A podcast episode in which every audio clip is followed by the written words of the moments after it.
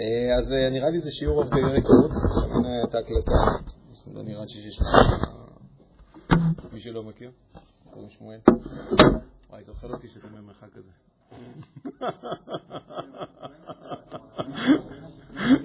אה? איי איי. אני אומר לך באמת, יותר ממה שאני, אני כאילו חושש, אני לא חושש, כאילו, נראה שזה זה, אני חושש עליכם. אם אני, שאם אני... כן. אתם שרדתם אותם, אתה אומר, מה זה בקטן עליכם? תראו, אני אגיד לכם מה אני רוצה לעשות, אני רוצה לכם מה אני עושה, יש, יש, יש, נשבר הבידוד. רגע, אז נוראי, תזוז אחד כזה, נוראי, בוא תזוז אחד, אחד אתה יכול לזוז כזה, דוד יזוז טיפה, כן. too close, too close. אוקיי, אז ערב טוב, נוראי, ניתאי, דוד ודביר. אז ככה, הייתה שאלה שנש... שנשאלתי, ואני מזכיר שוב, מזמין אתכם לשאול, להציף שאלות אה, בכל כיוון שלא יהיה. זאת אומרת, אני מדבר על זה עכשיו, מדבר על זה אחר כך, אז זה, זה מאוד, אה, זה מאוד מצו... זה טוב לי. אומרת, אני ממש אשמח. אה, אז הנה, אני רוצה להתייחס רגע בקצרה לשאלה ששלחו לי. אני, את הסיבה שאני אגיד בקצרה זה כי אני קלטתי שבעצם בצורה יותר ארוכה אני אדבר על השאלה הזאת מחר. איך מתמודדים כאילו ככה שיש נפילה ואיך קמים מזה וכו'. אז אני כן אדבר על זה מחר, דווקא לא בהקשר של שיעורי ואתה תמשול בו, בהקשר של שיעורי תיקון המידות, כי בכל מקרה תכננתי לדבר על הנושא של כישלון. כישלון, וקראתי לזה כישלון צורף, זאת אומרת, כישלון שהוא, שהוא הולך איתך, הוא חי איתך, הוא מכביד עליך. אני רוצה לדבר על המנגנון הזה שנקרא האשמה עצמית, שהוא מנגנון מאוד, צריך לדבר עליו, ממש, מכיר אותו קרוב. אז אני כן רוצה לענות על, ה, על, על השאלה הזאת ב, כאילו בכותרות עכשיו, ו, ולתת לזה יותר בשר, עור, בשר עור וגידים, לדבר על זה יותר מחר, בהקשר של השיעור של מחר. אז זו תהיה, שאלת uh, פתיחה ל-5-10 דקות, ואחרי זה אנחנו עוברים אל הפיץ'. אתם יודעים מה זה פיץ'? כישלון בכף. כישלון. ואחרי זה אני אגיד לכם מה אני רוצה לעשות. אני פשוט אמרתי, אני רוצה לעזור לכם לעשות uh, פרזנטציה למחר, אבל מעבר לפרזנטציה, אגב, בסוגריים, בינתיים היא נדחתה בשבוע, אבל מבחינתי היא מחר. אז uh, uh, מעבר לזה שאתם עוזרים לי, אני חושב שזה משהו שגם יעזור לכם. אני אגיד לכם גם למה, כי כשהכנתי, תמיד זה נקודות מבחן זה טובות. אלישיב.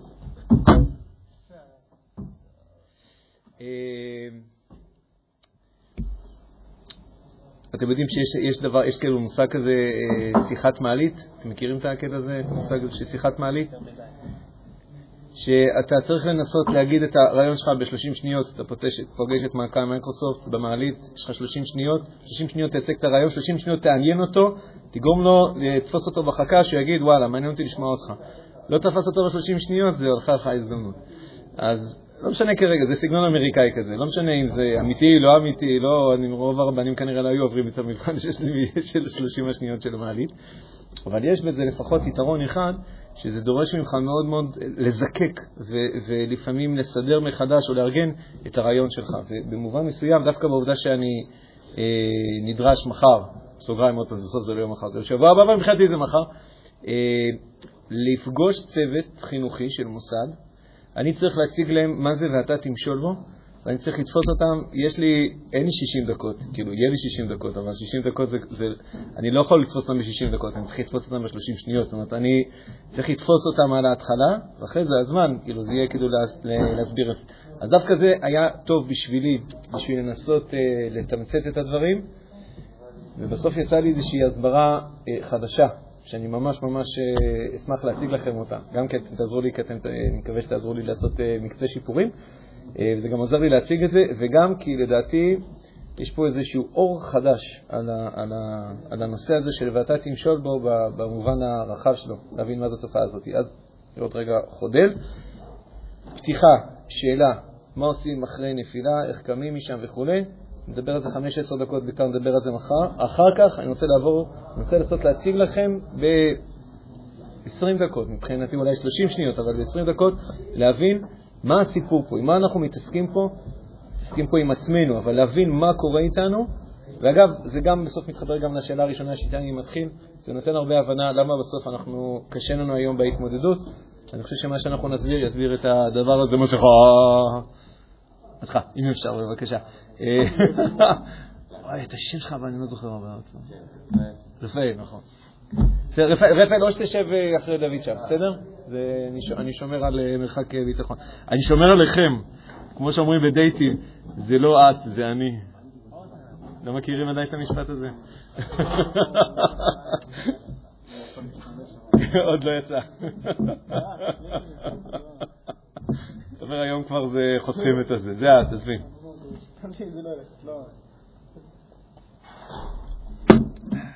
אוי, בנים מטומטמים. לא אתם, לא אתם, יש כאלה בנים שהם מטומטמים.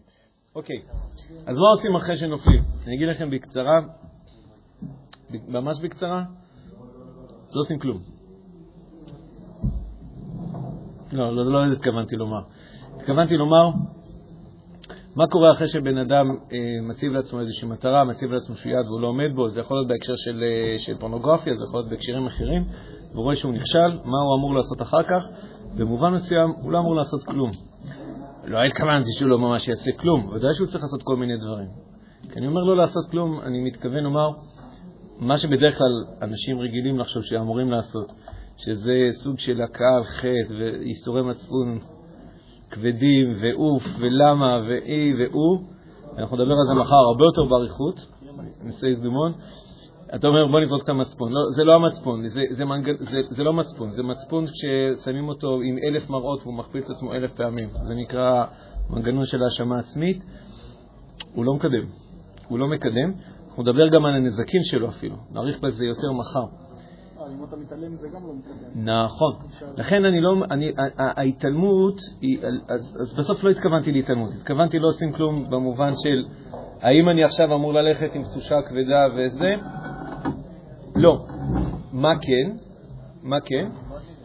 זהו, אני הייתי לומד, אני הייתי, כל פעם הייתי מנסה רק ללמוד משהו. עכשיו, ללמוד, זהו, אני אגיד לכם מה ללמוד. לפעמים ללמוד זה משהו בקטנה, לפעמים זה משהו כאילו יותר בגדול.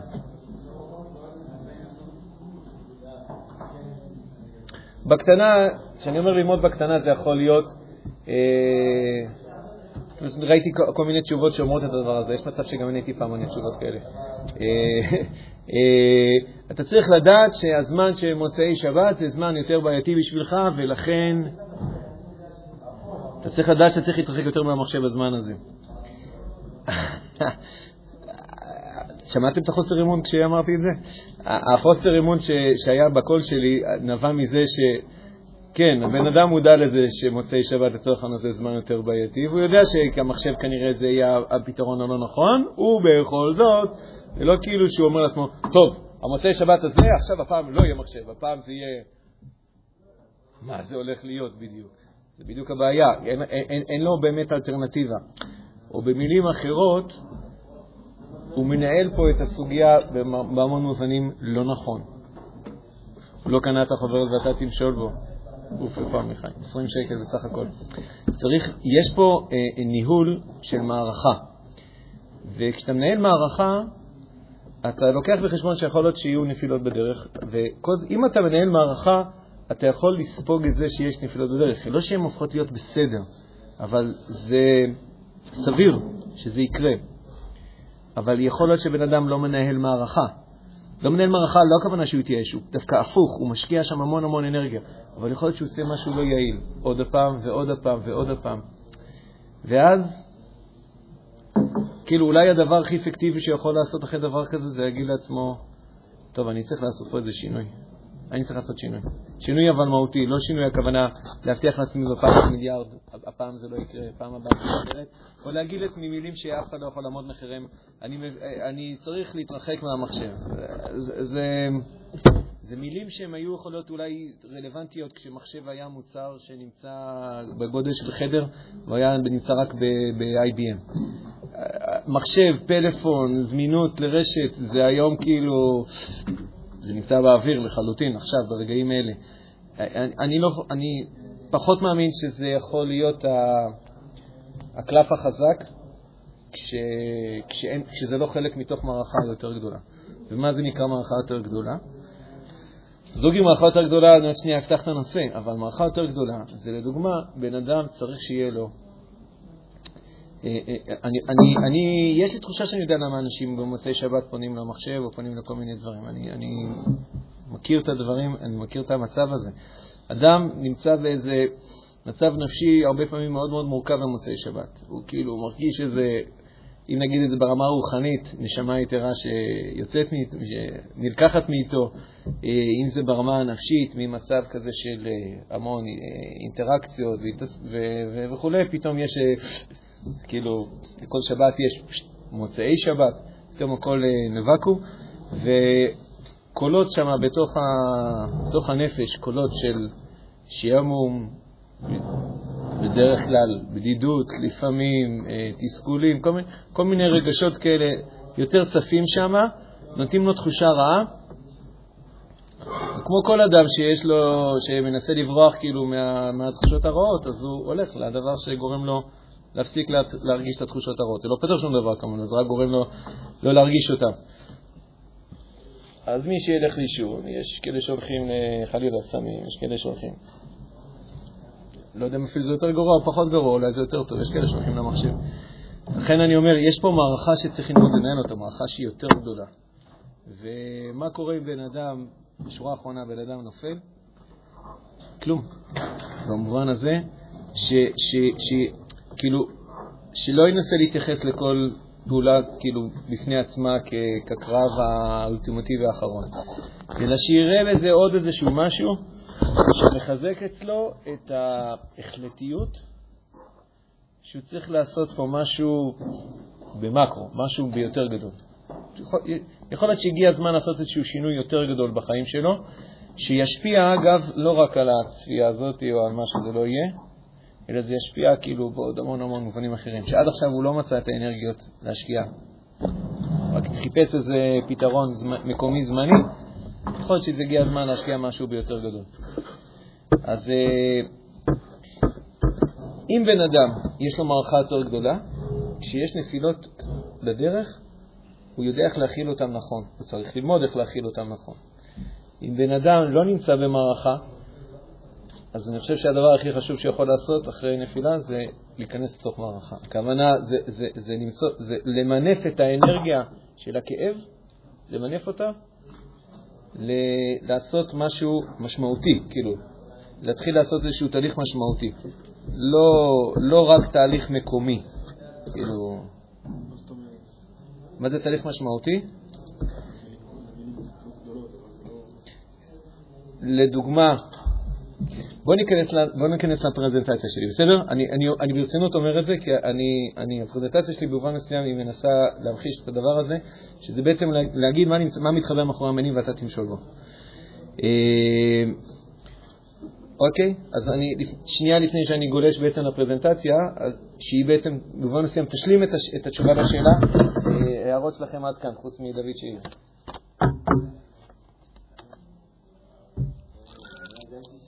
כן, מיכאל.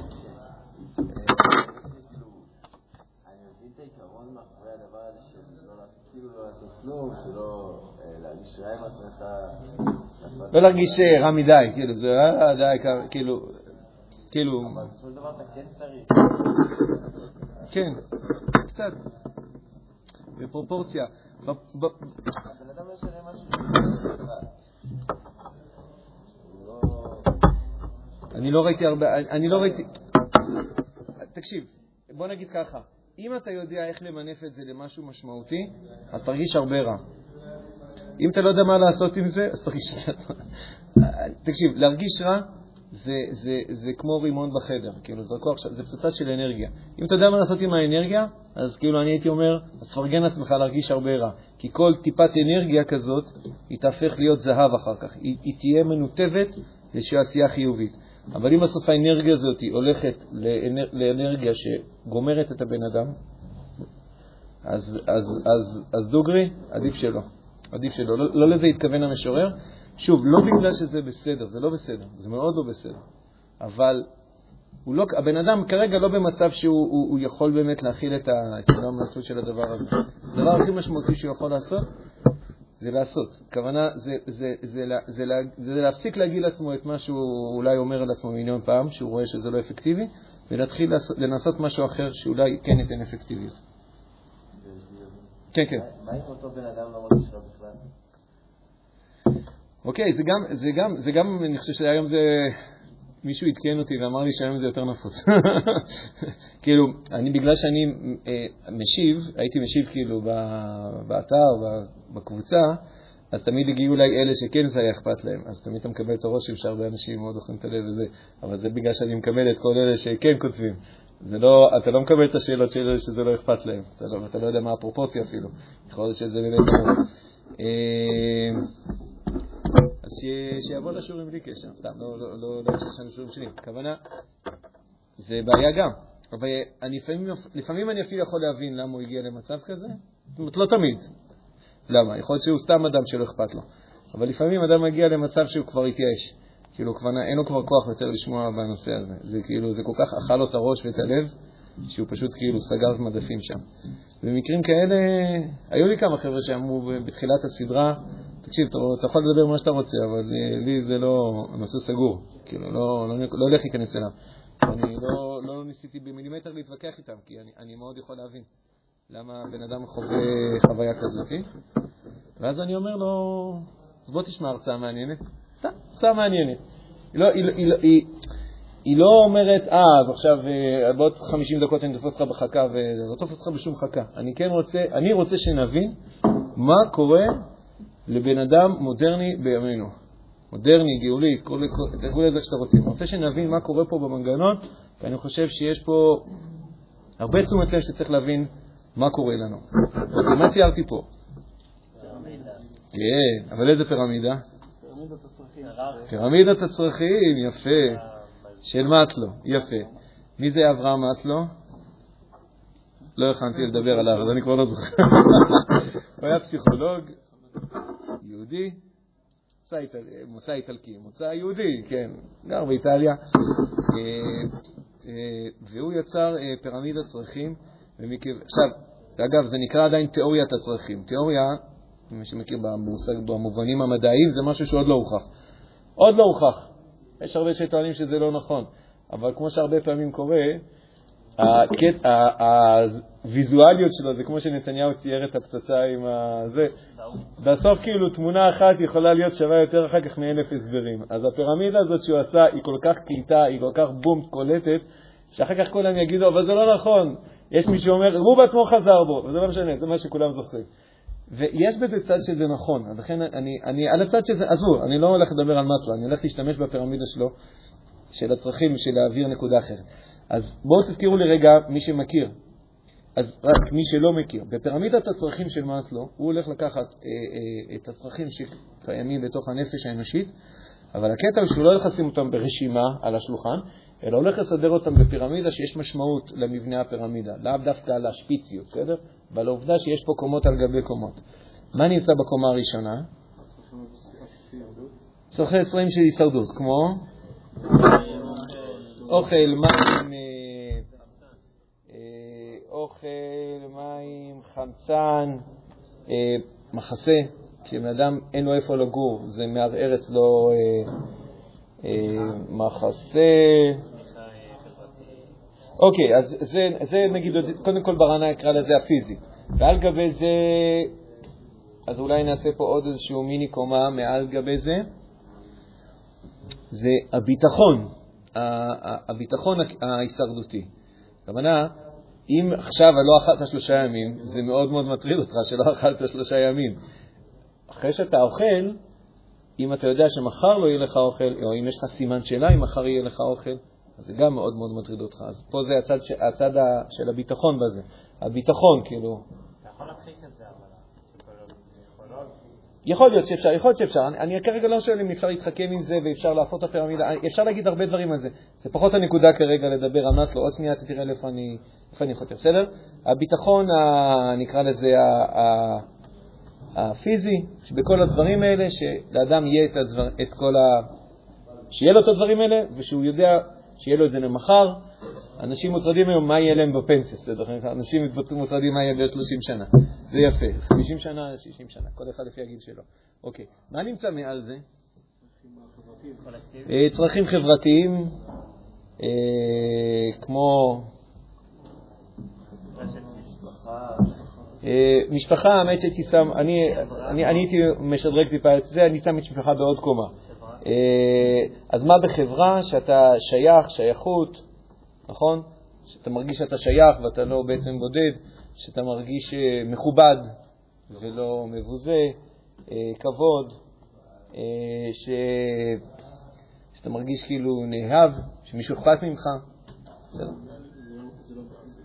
יכול להיות שאפשר לשים את זה מאז, אני מתלבט, אמרתי, אני הייתי פה שם את החברה, ופה הייתי שם כאילו את הנושא של משפחה, שהייתי פותח לו קטגוריה עוד יותר גבוהה, למרות שאולי, אתם יודעים, זה הפוך בעצם, משפחה צריכה להיות לפני וחברה, קודם כל אדם מוטרד ממשפחה, אחרי זה מוטרד מחברה, אז אולי צריך להפוך באמת הקומות. אה, משפחה זה אכפתיות, ושמישהו קשוב, ואמפת, ואמפתיה, צורך באמפתיה וכו' וכו' וכו', בסדר? יכול צריך להפוך את הקומות האלה. אוקיי, מה נמצא בשפיץ של הפירמידה? מה נשאר? לך על זה. מה, מה נשאר? אה, אה, מה שבא לי כאילו קצת... אה, טוב, מה שבא לי. אני תראה איפה מה שבא לי נכנס פה, לא נכנס. כן, זה כאילו לא... אז אני אגיד לכם מה, הוא, אני לא יודע מה הוא שם, אני, אני יודע שפשוט יש לזה הרבה ורסיות על מה נמצא שם השפיץ של הפירמידה. היו ימים שכתבו שם משמעות, אחר כך אה, נראה לי עם הדורות, כאילו, עם שנות, בשנות ה-90 בפוסט יותר, כאילו, קראו לזה מימוש עצמי.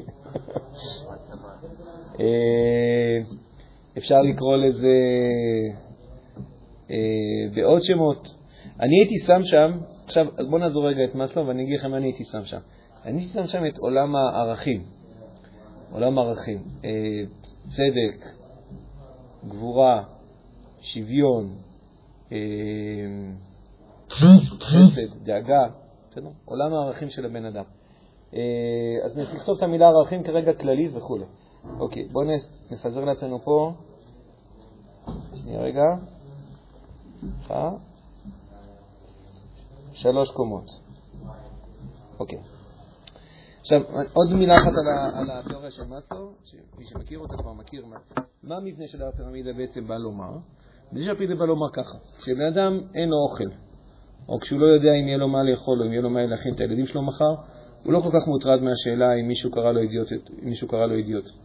זה מעסיק אותו, אבל לא כל כך מעסיק אותו, כי הרבה יותר מעסיק אותו האם מחר הוא יחיה או ימות.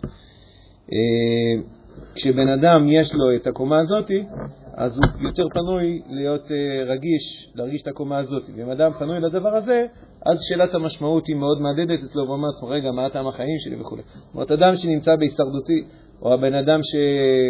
אה, מרגיש מאוד מאוד בודד, שאלת משמעות החיים היא פחות מטרידה אותו. בסדר? זה בגדול הקונספט כאילו של מאסלו במבנה של הפירמידה, שהקומות הן אחת על גבי השנייה, וכאילו ביסוס של קומה אחת היא גורמת לבן אדם להיות יותר ער לצרכים היותר גבוהים, וכן הלאה וכן הלאה עד השפיץ. עד כאן מובן? אוקיי, בסדר. סגרנו בחמש דקות את הפירמידה של מאסלו. נגיד סוגריים, יש הרבה כאלה שטוענים שזה לא נכון, גם אתם מוזמנים לטעון שזה לא נכון, כי זה שהוא אמר משהו זה לא אומר שזה מחייב שזה נכון. זאת אומרת, יש כאלה שאומרים, זה לא מחייב להיות שאם בן אדם אין לו אוכל, זה אומר שהוא לא מוטרד משאלת הכבוד או משאלת המשמעות. יכול להיות שזה נפוץ הרבה פעמים, אבל יכול להיות שבן אדם יוטרד משאלת המשמעות הרבה יותר. יכול להיות שבן אדם, בגלל שאין לו משמעות, הוא ירצה למות. זאת אומרת, כאילו, לפי הפירמידה זה כאילו לא יכול להיות, כאילו. דווקא יש הומלסים שאומרים שההומלסים דווקא חושבים הרבה מאוד על הקטע הזה של המשמעות. של משמעות. אתה אומר, כשהרבה דברים... אה, ואין להם את הקומה אה, נכון. גם כל התופעה הזאת שנקראת מסירות נפש, שהיא יותר אפילו תופעה יהודית-ישראלית, אה, אומרת שמשהו פה לא כזה ברזלי בפירמידה הזאת, בסדר? עכשיו, תראו, אני סוגר, אני סוגר רגע את הסוגריים כי, כי אני לא באתי עכשיו להתנצח מול מאסלו. אני כן רוצה אבל לתאר לכם מה קרה לנו ואיפה אנחנו נמצאים היום. כי אני חושב שיש, הרי יש מובנים שבהם מאסלו צודק. זאת אומרת, זה נכון שאם עכשיו כאילו תקוע לי נעץ ברגל, יהיה לי קשה לבוא לשיעור, נכון? אם, אם עכשיו יש לי נעץ ברגל כאילו ויש לי כאבי תופת, אומרים, תקשיב, יש שיעור ואתה תמשול בו, אתה בא, יהיה קשה, נכון? אז, אז אולי אדם יכול למסור את הנפש ובסוף כן יתגבר. אבל ודאי שזה יהיה קשה. יש פה צד של אמת. עכשיו תראו, אדם, לפני, אדם ממוצע לפני 200 שנה, איפה, איפה עיקר החיים שלו היו נמצאים, כאילו, מבחינת הפירמידה? אדם ממוצע עד לפני 200 שנה. אדם היה נמצא פה, אדם היה נמצא פה 200 שנה, אפילו הלכתי יותר, הרבה, אפילו עוד לפני 100 שנה, אפילו עוד לפני 100 שנה. אנשים עבדו כדי שיהיה להם מה לאכול היום, אפילו לא מחר, היום, כדי שיהיה מה לאכול. זאת אומרת, אתה הולך למצוא עבודה, כי אם תמצא עבודה היום, יהיה לך מה לקנות ויהיה לך אוכל, לך ולילדים שלך, להיום, ברמה הזאת. ואם אתה לא תמצא עבודה היום, אז לא יהיה יום אוכל. ואנשים מתו מרעב, קונבנציונלית, לא אפריקה, זרוק אותי שם לאיזה כפרים נידחים. אנשים בזה מתו גם מרעב. הרב אריה לוין, יש לו כמה ילדים שמתו. בתקופת מלחמת העולם הראשונה היה מצב קשה פה בארץ. יש ילדים שמתו מרעב. לא מכדורים טועים ולא משום דבר, מרעב. אין לך מה לתת להם, ככה. אנשים, ואני אומר, זה לא לפני, אה, זה לא, וזה אפילו לא זרקתי אתכם אלף שנה אחורה, בסך הכל כמה שנים, מאה שנה עברו מאז. אז אנשים היו נמצאים, ברוב האנשים, בסדר, רוב רובם של אנשים היו נמצאים בקומה הזאת.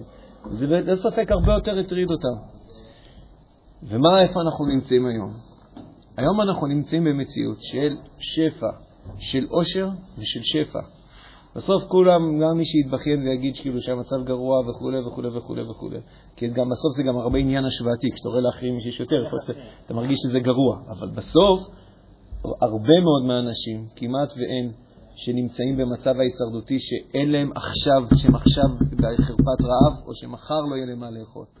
אז עוד שנה לא יהיה לו. אז בפנסיה הוא יצטרך אה, לחיות על, על, על, על, על, אה, על ביטוח לאומי.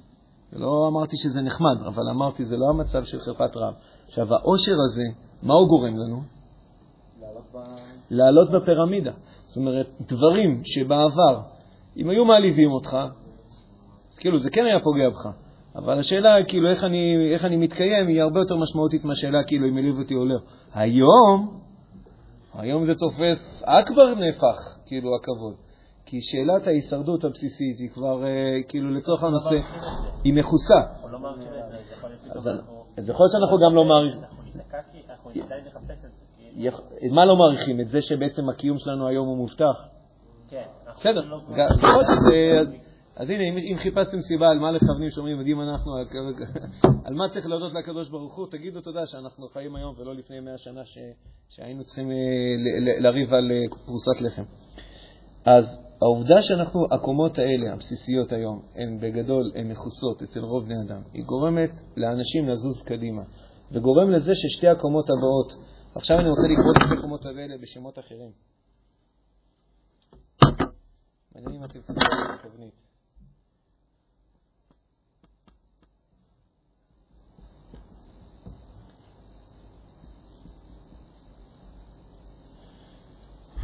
רצון, חשק והכרח.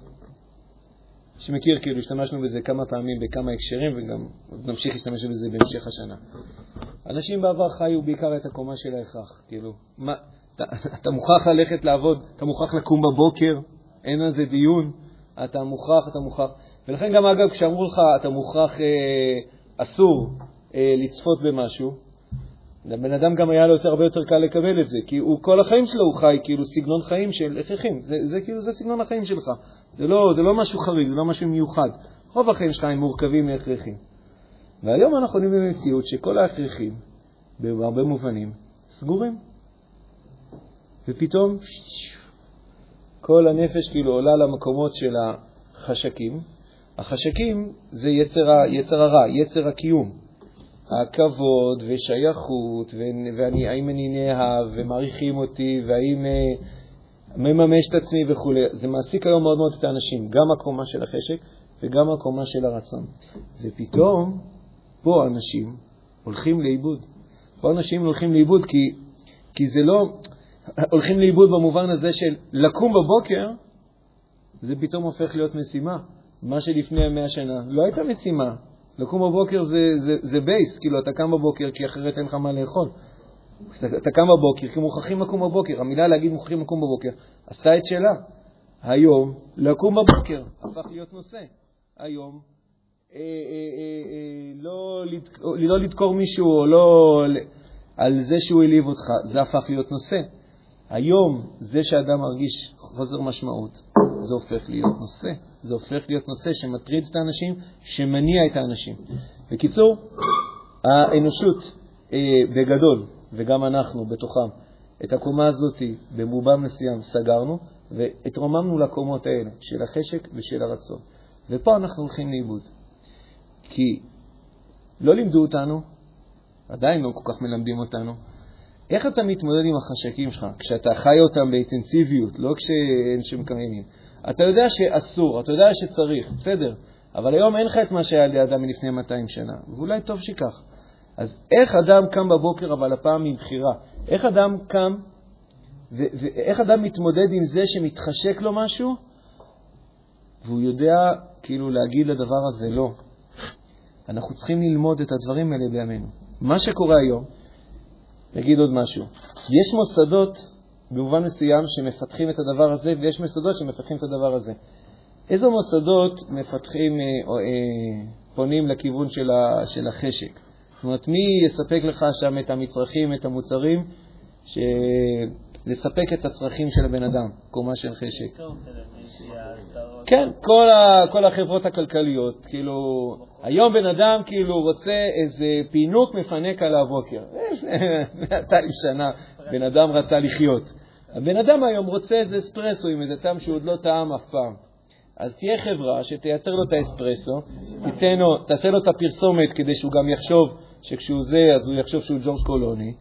אז, אז, אז בכלל, זאת אומרת, על, ה, על המישור הזה, למלות את החשקים שלך, יש המון המון חברות שמשקיעות המון המון כסף ומשאבים, כדי לספק לבן אדם את מה שהוא רוצה בקומת החשק. זאת אומרת, זה לא רק שאנחנו עם עצמנו היינו מבולבלים, אנחנו בעצם נמצאים בתוך, אה, במובן מסוים, מתקפה. אני לא בא להאשים את החברות האלה, אני לא עכשיו באתי להגיד שמבחינתם, כן, יש להם אינטרס, זה ווין ווין, כן, הם מבחינתם רוצות את הכסף שלנו, ואנחנו מבחינתנו נותנים להם את הכסף. זאת אומרת, זה לא, הם לא כופים עלינו שום דבר, אף אחד לא הכריח אותי לראות פרסומת, אף אחד לא הכריח אותי בסוף לקנות מכונת אספרסו, אני עשיתי את זה. מרצוני, או ליתר דיוק מחשקי. מי אמור לפתח את הקומה של הרצון? לא, לא אה, נסטרסו, מי, אמור לפתח את הקומה של הרצון? מי אמור לפתח את הקומה של המשמעות? מי אמור לפתח את הקומה של, של אדם חי בשביל ערכים? מה שהיה אמור לקרות זה שמוסדות החינוך, מוסדות הלמידה, שם זה היה אמור לקרות, הדבר הזה. שם היו אמורים ללמד אנשים ערכים, שם היו אמורים ללמד אנשים שלמידה זה ממלא, ממלא את הבן אדם. שם זה היה צריך לקרות. זה לא קורה. לרוב זה לא קורה. אני, שנייה רגע, לרוב זה לא קורה. לא רק שזה לא קורה, אלא בדרך כלל מה שקורה זה הפוך.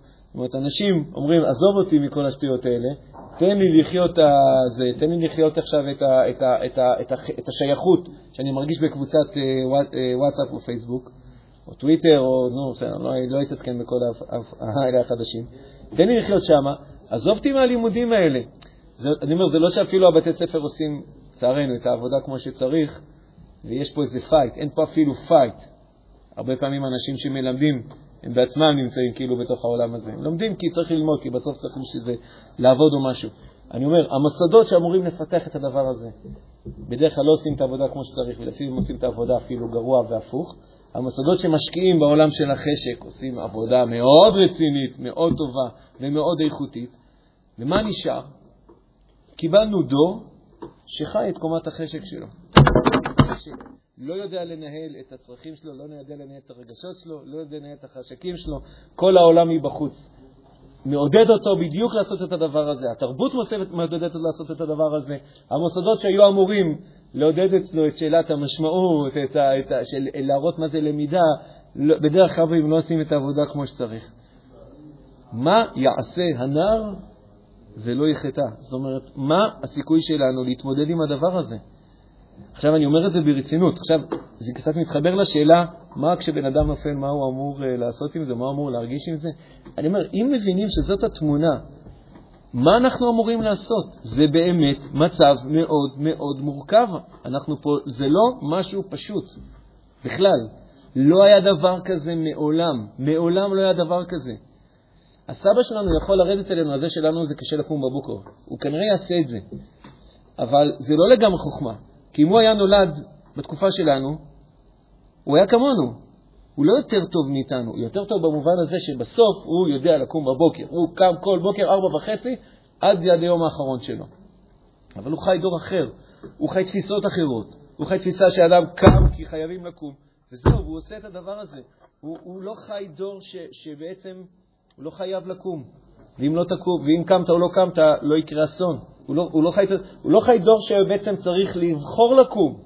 הוא לא חי דור שחי עולם של חשקים תוסס, עוצמתי, מגובה כל הזמן מבחוץ. הוא לא חי את הדבר הזה, ש, ש, שקשה ללכת לישון בלילה כי, כי יש לך משהו שיפתה אותך עד שלוש בבוקר להישאר ער. הוא, לא, הוא לא מכיר דברים כאלה. שום דבר לא פיתה אותו ב-10 בלילה, ב-12 בלילה להישאר ער. הוא, לא, הוא לא מכיר דבר כזה. זה מה שאדם ממוצע, רגיל, בדור שלנו חי. יש פה בעיה. זה הבעיה. כל הציור הזה היה בעצם כדי להסביר, אז בעצם מה אני רוצה להציע? אני רוצה להציע. גבירותיי, חבר'ה המושבעים. אני עוד רגע רוצה להציג לכם, אז מה זה בעצם ואתה תמשול בו. אבל רק רציתי קודם כל שנבין מה, עם מה אנחנו מתעסקים. לעבור למקום של ה... אתה שואל מה יהיה הפתרון? אז רגע, אז עוד רגע.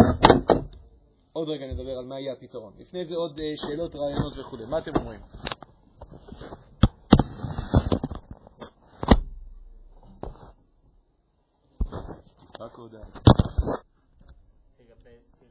מה אתם אומרים על זה? אתם חושבים שזה מייצג נכון? אתם אומרים, אה, לא, זה ממש לא מה שקורה. לא, הרב, זה קורה עוד הרבה יותר ממה שאתה חושב. לא יודע, תגידו. זה יכול להסביר את מה שקורה. מה ההבדל בין חשק לרצון? כן, אתה צודק, אה, הבנתי. אתה צודק שבלשון של ימינו, אז אנשים יגידו רוצה על, על דבר שזה חשק. אני רוצה מכונית, אני רוצה לטוס אה, לוורנה, אני רוצה לקחת סמים, אני רוצה וכו'. אה, ההבדלה בין הביטויים של רצון לחשק היא לא שלי, היא של המלבים. והוא מוכיח את זה בפסוקים, שיש הבדל כשהתורה אומרת בין חשק לבין אה, רוצה. רוצה זה פרי של היצר הטוב, של היצר הדת, של העולם הערכי של הבן אדם. חשק זה הפרי, זה התנועה שנוצרת מהעולם היצרי של הבן אדם, יצר הרע, יצר החיים. ואתה תמשול בו, אנחנו הרבה מדברים על, על שני הקומות האלה, שני החלקים האלה בתוך הנפש שלנו.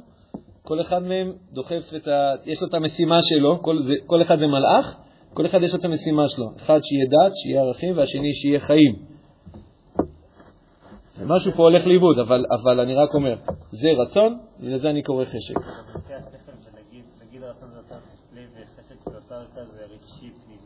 כן, לגמרי. לגמרי. הרגש הוא חלק, מהמר, הוא חלק מהמנגנון, הרבה זמן לא היית. הרגש הוא חלק מהמנגנון של היצרי, והשכל הוא, הוא הקפיטן, הוא ללא ספק המנהיג של המערכת הזאת שנקראת דת. אבל הנקודה היא שהרצון, אה, אה, אה, נקרא לזה כוח הרצון, הוא מורכב כאילו גם מרצון וגם מחשק. זאת אומרת, לכל אחד מהם יש נציגות. גם השכל שולח אותך לעשות משהו, וגם הרגש, היצר החיים, דוחף אותך. שניהם דוחפים אותך, בסדר? זה הנקודה. זה, זה לא דחיפה אחת, זה בעצם שתי כוחות שדוחפים אותך. אה, אני אומר, והנושא היום זה לא רק שהחשק מתגבר על הרצון, הנושא היום שהעסק הוא מבורדק לחלוטין, אדם לא יודע בכלל איך לנהל את זה, זאת אומרת, זה... לא לימדו אותנו, לא יודעים ללמד אותנו עדיין, אנחנו צריכים ללמד את עצמנו את המיומנויות במובן מסוים הכי בסיסיות, זה כמו, כמו שהיה לפני 200 שנה ללמד מה זה אדם לקום בבוקר, זה ללמד היום אנשים איך אתה מנהל את הרגשות שלך. מה אתה עושה כשאתה מרגיש מתוסכל? לפני 200 שנה לא יכירו שיש מילה כזאת מתוסכל, וגם אם היית מתוסכל לא היה לזה שום השלכה. בסדר, מתוסכל, קם בבוקר, הולך לעבוד, חוזר, הולך לישון בלילה ונגמר הסיפור, בסדר, מתוסכל. היום אדם מתוסכל יכול להגיע לבית משוגעים, יכול לקחת סמים, יכול לא לקום מהמיטה עכשיו חודש. זה לא משהו שקרה בעבר, צריך ללמוד לנהל את הדבר הזה. מה קורה כשאדם מרגיש רגשות שליליים, איך אדם מנהל את החשקים שלו, איך אדם מנהל את כל הקונסטרוקציה הזאת. נעבור לפתרון. בעצם מה, מה, זה, מה זה ואתה תמשול בו? אני, כשאני אומר את זה, אני, אני כאילו מציג את זה כמו עכשיו כמו איזה איש מכירות שבא למכור את הספר שלו. אז נכון שבמקרה יצא שגם לספר שלי קוראים ואתה תמשול בו, אבל קודם כל זה לא מילים שלי, זה מילים של הקדוש ברוך הוא. וב' יצא, אולי לא במקרה, ששלושת המינים ואתה תמשול בו במובן מסוים מסכמים את הרעיון של מה אני רוצה להציע. אני אכתוב את זה ככה. ואתה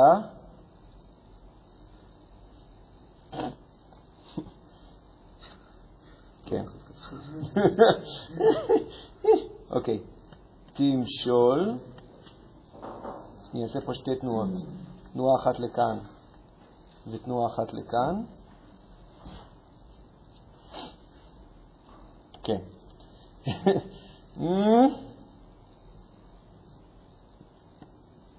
בוא.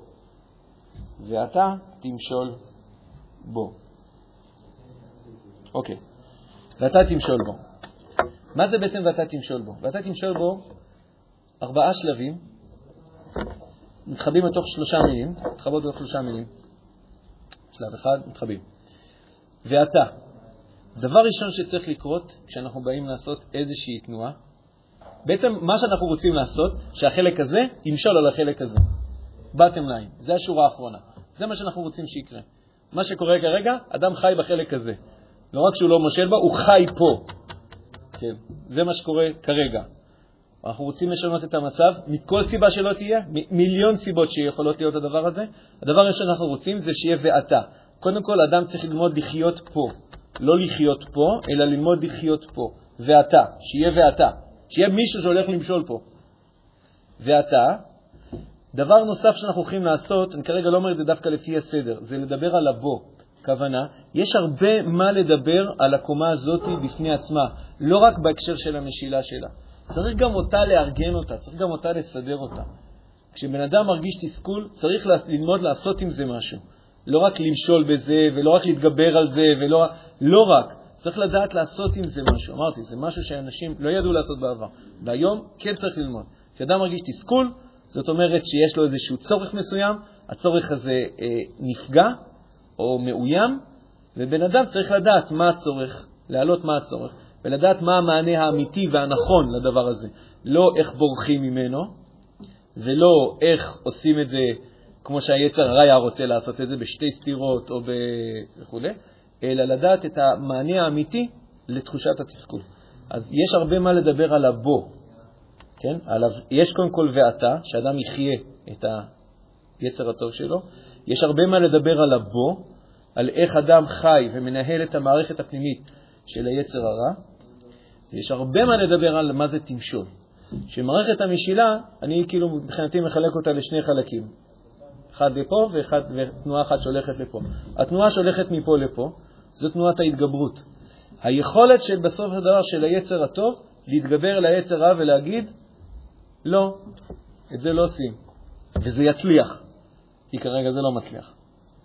אז אני אומר, יש פה מה ללמוד, איך עושים את תנועת ההתגברות, ואם תשימו לב ברצף, בדיוק שבוע שעבר התחלנו לדבר על זה, והשבוע, אם נעשה עוד שיעור ואתה תמשול בו, אז אנחנו נשלים את ה... מקווה שנשלים את הסוגיה, איך מתגברים, איך מאמנים את השריר הזה שנקרא להתגברות. אז התגברות זה תנועה אחת, איך היצר הטוב מושל ביצר הרע, והתנועה השנייה שהולכת מלמטה למעלה, היא במובן מסוים השלמה של המשילה. כי המשילה של היצר הטוב ביצר רע היא לא נגמרת בזה שבסופו של דבר יצר הטוב הוא זה שאומר את המילה האחרונה, אלא היא מושלמת בזה שהיצר הרע בעצמו הוא משמש לדבר שמשמש לעשיית הטוב. כמו שאנחנו אומרים בקריאת שמע, פעמיים ביום, אמרנו את זה לפני שעה פה, ואהבת את השם אלוקיך בכל לבבך, בשני יצרך, ביתר רצון וביצר הרע. היצר הרע זה לא רק הכלב המשוגע שאנחנו צריכים ללמוד לשלוט בו בסוף ולשים לו זמם על הפה. היצר הרע זה חלק מהחיים שלנו שאנחנו צריכים ללמוד לנצל אותו ולהשתמש בו. וכל זמן שאת זה לא למדנו לעשות, התנועה של המשילה עוד לא הושלמה. התגברות ורתימה. זה שני התנועות שמשלימות את המושג הזה שנקרא תמשול. נסכם, אנחנו היום נמצאים בתקופה שמכיוון שהקדוש ברוך הוא השפיע שפע טוב לעולם, שפע של ברכה, שפע של דעת, קומת ההכרחים היא די מכוסה מבחינתנו. זה גורם לנו לחיות הרבה יותר את העולם החשקי, את העולם הרצוני. בעולם החשקי מושקעים הרבה מאוד כוחות, הרבה מאוד משאבים, מומחיות אדירה גדולה מאוד. בעולם הרצוני לא מושקע כמעט כלום, ואם מושקע, הרבה פעמים זה בדרך כלל רק עושה יותר נזקים. הפתרון שלנו יתחיל בעובדה שאנחנו נתחיל להיכנס לתמונה למערכה. אני חוזר למילה מערכה שאמרתי מקודם, זו המערכה שאני מציע. ואתה תמשול בו. ואתה, איך אדם מוצא את עצמו יותר, הרבה יותר חי במקום הזה מאשר במקום הזה, איך בן אדם מבצע את פעולת המשילה, חלק ממנה זה קשור להתגברות וחלק ממנה זה קשור לפעולה של רתימה, ואיך אדם בו נמצא בתוך העולם היצרי שלו ולא נבהל ממה שקורה שם, אלא הוא לומד יותר ויותר לנהל את העולם הזה עם הצרכים שהיצר הרע מודיע לו שהוא צריך אותם. לא רע. כן. וואו. טוב, תודה. זה לא, אף פעם לא הסברנו את זה ככה, נכון? אנחנו לא ממש ראינו את השיטה עצמה. גם אני לא, תקשיבו, זה מיום חמישי. אני כאילו לא החבאתי את זה מכם. אני ניסיתי לשבת ולחשוב איך אני מסביר את הדברים, ואני לא יודע, הקדוש ברוך הוא שולח לי, אני לא, אני לא אף פעם מבין למה הקדוש ברוך הוא שולח לי מחשבות, זה אני לא מצליח להבין את ההיגיון בזה, כאילו, כמו שהוא סומך עליי. ו, ו, ו, טוב, ביום שני שמעתי איזו הרצאה של איזה מישהו שהייתי חייב מטעם בית ספר, והוא הזכיר את הפירמידה של מאסלו. עכשיו, שמעתי, ההרצאה שלו לא דיברה על תמשול בו, כן, אתם יכולים להבין. אבל שמעתי את ההרצאה והוא דיבר על מאסלו, ודווקא הוא כאילו תקף אותו, כאילו, אנשים אוהבים להביא את מאסלו כדי לתקוף אותו, כי אז כאילו, אם מאסלו חשוב, אז אני סופר חשוב. קיצור, שמעתי את הפירמידה של מאסלו, וביום חמישי פתאום זה התחבר לי. אמרתי, וואלה, אה, פשוט אפשר להסביר את הדברים ככה, לא רק, לא רק להסביר לכם, גם להסביר לעצמנו, לה, להבין את עצמנו. אנחנו אנשים טובים, אנחנו לא אנשים רעים, אנחנו אנשים טובים. אנחנו פשוט היום בכאוס, אנחנו בכאוס. והסבא שלנו, הוא לא יודע להדריך אותנו. גם אבא שלנו, כן, חוליית החיבור. הם לא, הדור הקודם, בהמון מובנים, הוא עוד לא יודע איך להדריך אותנו, כי הוא לא חי את הדברים כמו שאנחנו חיים אותם היום. אני לא אומר את זה כדי להתגאות עליהם, אתם לא מבינים. יש צדדים שהם פחות מבינים את זה, ואנחנו צריכים ללמוד לעשות את הדברים בצורה, לבנות קומות חדשות. אז אה, כן, גם לי זו הייתה הערה גדולה מאוד. הסתובבתי עם זה, הסתובבתי, התפסתי לעצמי, עשיתי לעצמי, כן. את הכוח של האזרח, כאילו לוקחים אותו כמובן מאליו, כאילו אין לו חלק ב... אתה אומר, מה, מה יש, יש משהו לעשות בקומת ההכרח? תראה, יש היום, יש היום מוסדות, יש היום, יש היום מוסדות הכרחיים.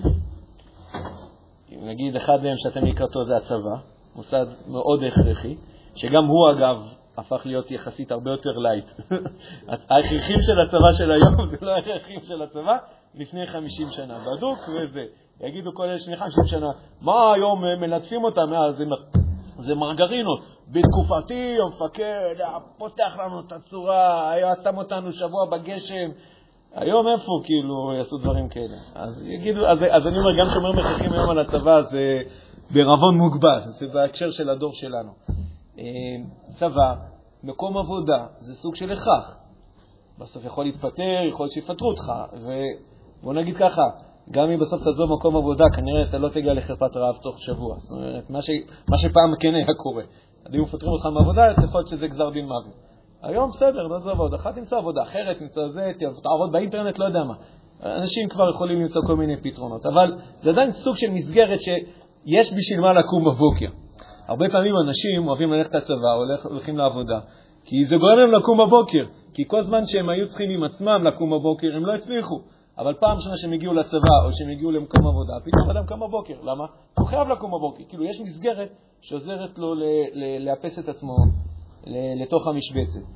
והמוסד השלישי שהוא הכרחי זה קצת מוסדות חינוך, לפחות היסודיים והעל-יסודיים. כאילו, אוניברסיטה בסוף אתה יכול לעשות מה שאתה רוצה, אבל אבל לפחות על-יסודיים אולי גם קצת הרבה יותר מרווח.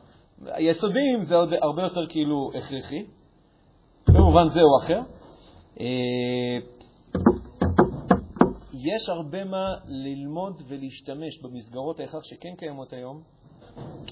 האם יש משהו להתעסק עם ההכרח שהיום אין כל כך מה, כאילו, אתה, אתה, אתה, אנחנו לא יכולים לשחק אותה כאילו אנחנו, אנחנו בקטסטרופ, לקראת קטסטרופה, לקראת חרפת רעב. ואפילו הקורונה, כאילו, שזה היה נראה כאילו שאנחנו לקראת קטסטרופה וזה, בסוף רואים שאנחנו מתנהלים עם זה וזה זה קצת פחות נורא ממה שאתה חושב, כאילו, אתה בסוף מצליח לנהל את האירוע במובן מסוים. אנחנו לומדים היום לנהל את האירועים, ברוך השם. זה, זה, אני אומר, זה משהו שבעבר לא ידעו לעשות אותו. בעבר קורונה הייתה מוחקת עכשיו וחמישית מהאוכלוסייה. הייתה מוחקת. היום זה לא מה שקורה. אז אני אומר, יש פה אי-נוחות ויש פה התארגנות מחדש, צריך ללכת עם מסכות וצריך זה. ויש, אה, צריך לעשות PCR אחת לכמה זמן. אבל בסוף זה גם מנוהל. אז האם יכול להיות שפתאום תהיה איזושהי מלחמה עולמית ואנחנו נחזור...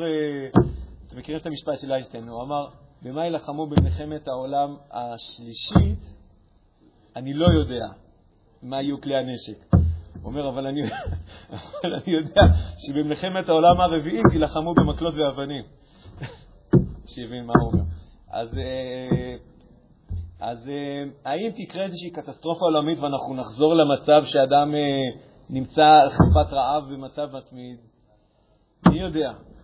כרגע זה לא נראה שאנחנו הולכים לשם, כרגע אנחנו רק הולכים לאיך אתה יכול להקטין יותר את הפלאפון. זה, כרגע זה לא נראה משהו ב, בטווח הנגלה שאנחנו הולכים לקחת איזושהי לא, אה, נסיגה בדבר הזה. אני הייתי אומר במובן מסוים, רק רק משפט עוד על זה שנייה רפאל, ואני חושב שזה סוג של ברכה שהקדוש ברוך הוא נותן לנו, אולי כי אנחנו יכולים היום להתמודד עם הדבר הזה, למרות שכרגע אנחנו לא מתמודדים, אבל אנחנו יכולים.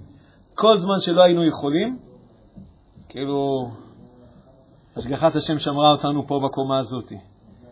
ברגע שהקומת ההכרח, כאילו, במובן מסוים, קצת סיימה את התפקיד שלה, יש שפע של ברכה, ואנחנו וופ, עולים לפה, ועכשיו אנחנו עוד לא מתארגנים, נכון?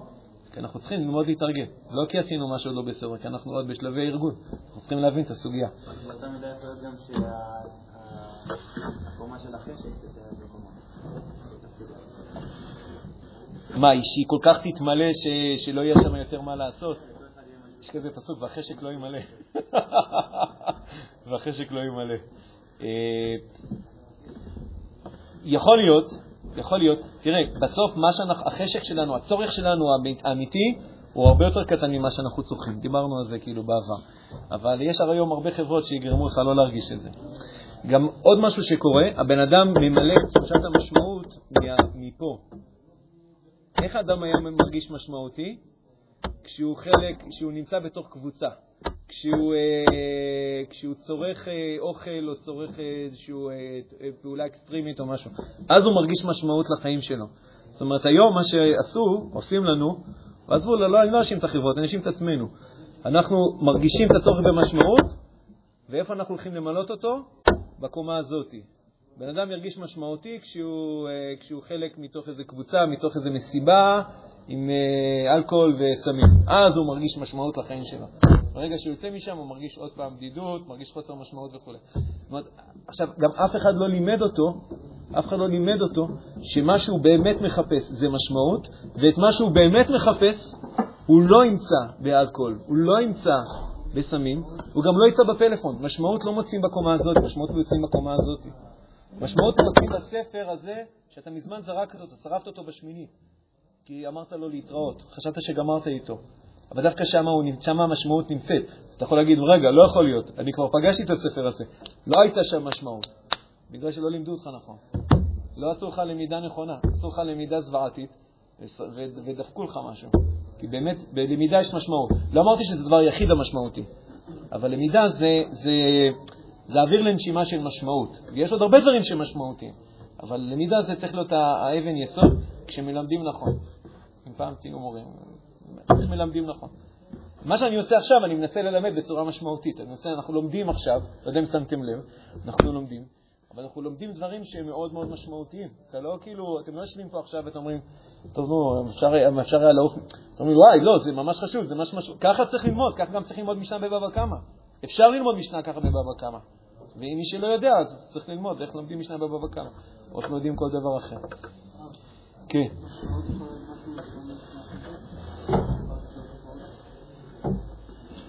אה, היא, היא, עובד, היא, עובדת, לפי חוקים אחרים.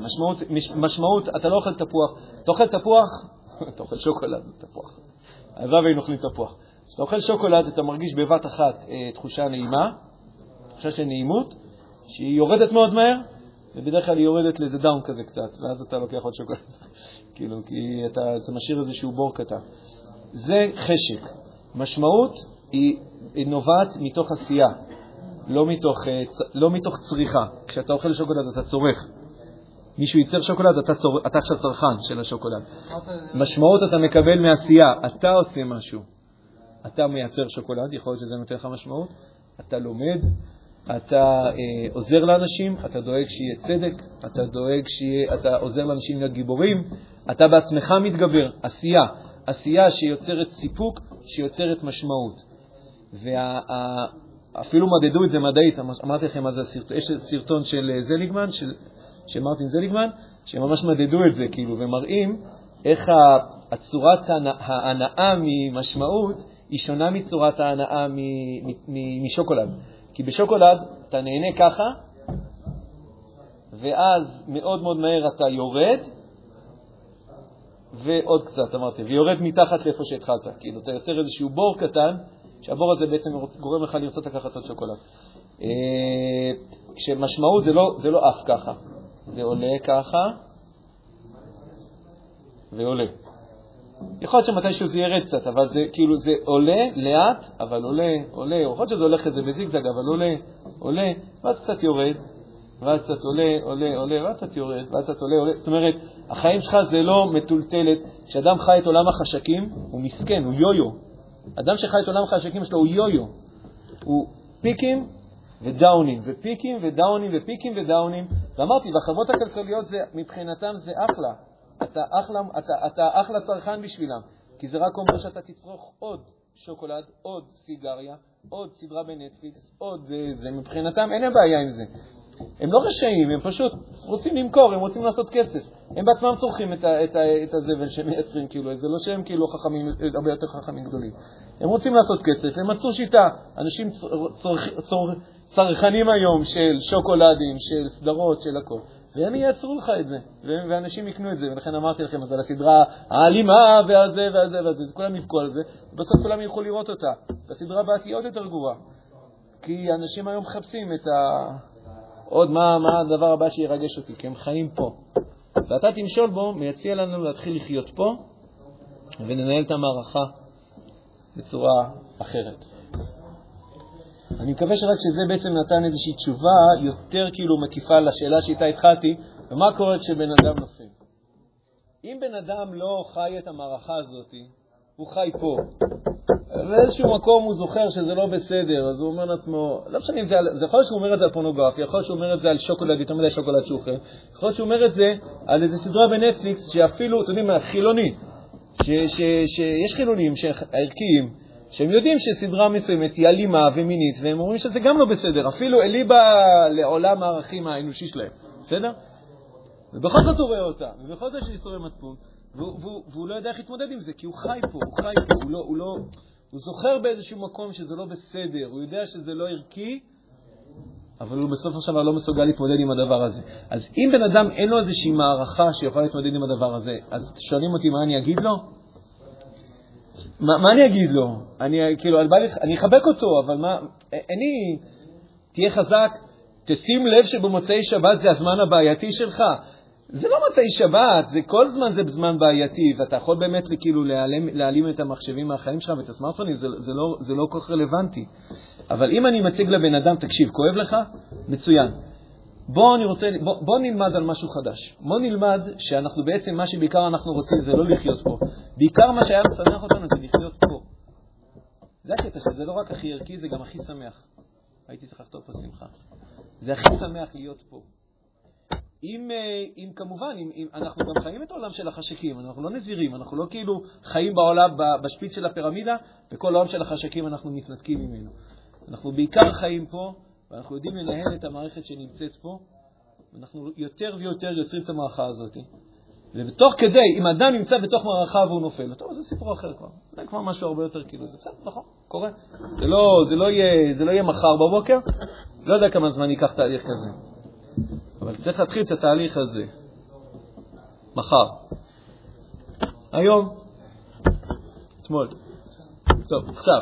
יאללה, בוא נסגור על עכשיו. חזק וברוך. ברוכים תהיו, בשמחה ממש. תגידו לכל אלה שלא היו, וואי, דרך.